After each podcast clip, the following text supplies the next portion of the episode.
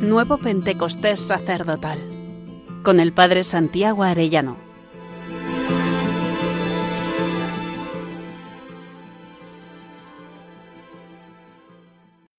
Día 44.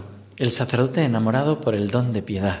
Es muy hermoso ver el don de piedad en los primeros cristianos, como después de flagelar a los apóstoles, ellos volvieron a los suyos y les contaron lo que les habían dicho los sumos sacerdotes, los ancianos, al oírlo todos invocaron aún a Dios en voz alta diciendo, Señor, tú que hiciste el cielo y la tierra. Una oración preciosa. Extiende tu mano para que se realicen curaciones, signos y prodigios en nombre de tu santo siervo Jesús. Al terminar la oración, tembló el lugar donde estaban reunidos, los llenó a todos el Espíritu Santo y predicaban con valentía la palabra de Dios. El grupo de los creyentes tenía un solo corazón y una sola alma. Nadie llamaba suyo propio nada de lo que tenía, pues lo poseían todo en común. Los apóstoles daban testimonio la resurrección del Señor Jesús con mucho valor y se los miraba a todos con mucho agrado. Entre ellos no había necesitados, pues los que poseían tierras o casas las vendían, traían el dinero de lo vendido y lo ponían a los pies de los apóstoles. Luego se distribuía a cada uno según lo que necesitaba. Aquí se narra ese segundo Pentecostés que termina temblando también la casa, como pasó en la conversión de San Ignacio, que se rajó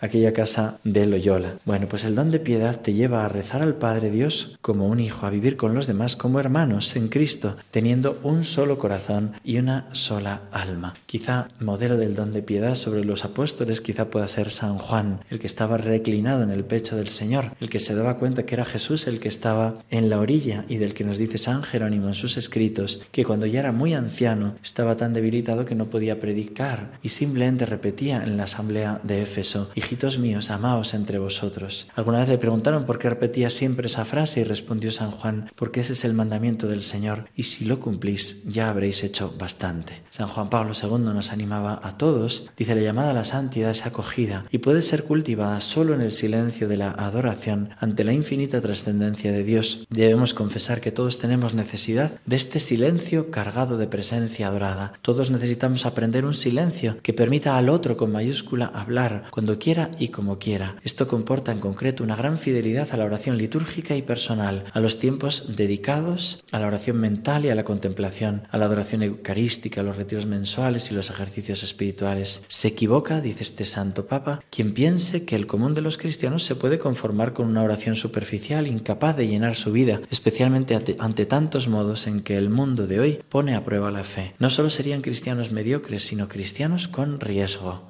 hemos de vivir todos ese reclinarnos en el pecho del Señor, pero especialmente los sacerdotes. Me gusta mucho ver esa armonía entre oración y caridad en el cardenal Sará, acompañando a un monje totalmente incapacitado y la luz que le dio. Lo narra en el libro precioso llamado La fuerza del silencio. Nicolás Díaz le pregunta sobre el silencio y dirá el cardenal Sara, en mi oración y en mi vida interior siempre he sentido la necesidad de un silencio muy profundo y completo. Los días de soledad, de silencio, de ayuno absoluto han sido un gran apoyo, una gracia increíble una lenta purificación y un encuentro personal con Dios. Los días de silencio, soledad y ayuno con el único alimento de la palabra de Dios permiten al hombre cimentar su vida sobre lo esencial. Lo primero que el periodista pregunta es por qué ha querido el cardenal dedicar un libro al silencio. Y dice, hablamos por primera vez en 2015, volvíamos a Roma después de pasar unos días en la abadía de la Grache. En este magnífico monasterio el cardenal visitó a su amigo el hermano Vicente, destrozado por una esclerosis múltiple. El joven religioso sabía que estaba llegando al final de su vida, inmovilizado en plena juventud, clavado en el lecho de la enfermería, condenado a implacables protocolos médicos hasta el aliento más débil le suponía un ímprobo esfuerzo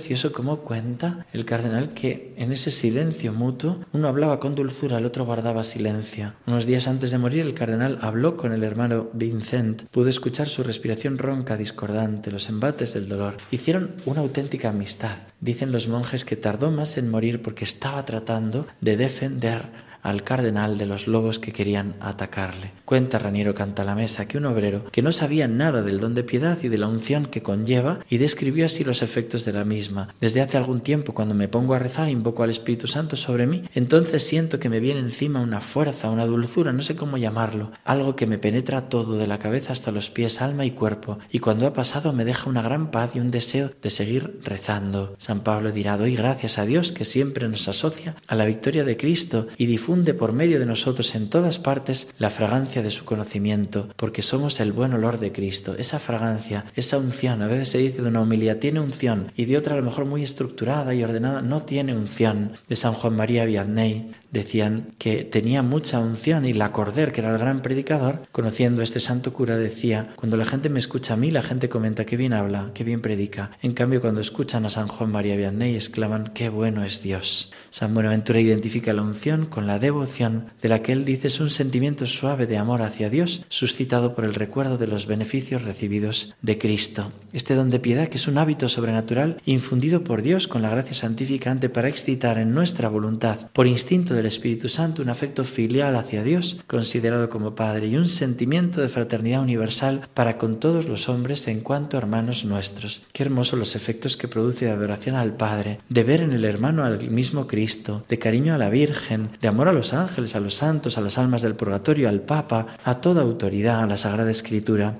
Santo Tomás dice que el don de piedad se relaciona íntimamente con las bienaventuranzas de los mansos, porque quita los impedimentos para el ejercicio de la piedad, de los que tienen hambre y sed de justicia, porque perfecciona las virtudes de la justicia y sus derivadas, y de los misericordiosos, porque la piedad se ejercita también en las obras de misericordia espirituales y corporales. Y los frutos son la bondad, la benignidad y la mansedumbre. El Señor lo pide para nosotros, dice la Beata Concepción Cabrera, dice Jesús, el sacerdote no debe buscar brillar, sino convertir. Solo el que es santo santifica. Para este ministerio necesita el sacerdote ser hombre de oración, porque para dar a las almas es preciso recibir de lo alto, y no se recibe si no se ora, si no se es mortificado. Y ese don de piedad lleva a todos los hombres a la unidad, el Padre quiere atraer a todos a la unidad. Imaginaros los sacerdotes que tenemos que estar siempre unidos en la Trinidad y entre nosotros. En agradecimiento a los operarios que me formaron en el Seminario de Toledo, quisiera citar al Beato Manuel Domingo y Sol, don Justo López Melús, que era nuestro director espiritual buenísimo con su sencillez y bondad, nos hablaba mucho de él y de los santos sacerdotes y esto nos hacía mucho bien. Él dice que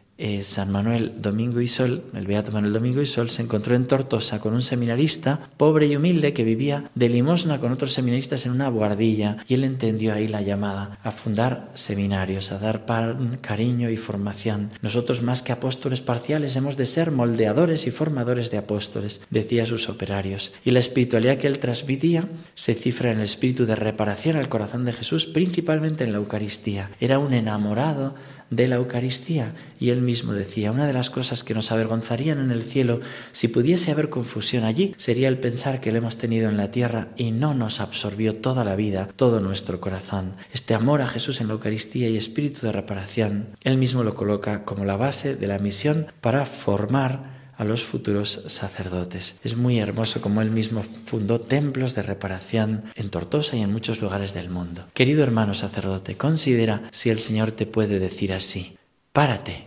contémplame, mírame, entusiasmate. Tan solo eso, si al menos cada día dedicaras un tiempo solo a esto, a estar conmigo, no necesito más, solo tu silencio para yo enamorarte, mirarnos a los ojos, yo en el sagrario, tú bien cerca, para no perdernos entre las distancias, y solo así día a día volver a empezar con fuego que arde, pero no quema, sino que da vida. Es tan palpable mi acción en aquel que se deja hacer. No impongo, no fuerzo, no violento. Soy brisa que envuelve en aquel que se deja envolver. Mi acción desgarra, pero sólo así se abrió mi corazón para que mi espíritu se derramara corazón con corazón. Y respondámosle diciendo, Señor, concédeme el don de piedad para poder vivir enamorado de ti, del Padre en el Espíritu Santo, para vivir como verdadero Hijo de María, para tener relación de amistad con los ángeles y los santos también, para considerar a todos, especialmente a los sacerdotes, como hermanos. Dame este don del Espíritu Santo para poder vivir en plenitud la bienaventuranza de los mansos que poseen la tierra por su bondad. Y que Dios os bendiga a todos, hermanos sacerdotes.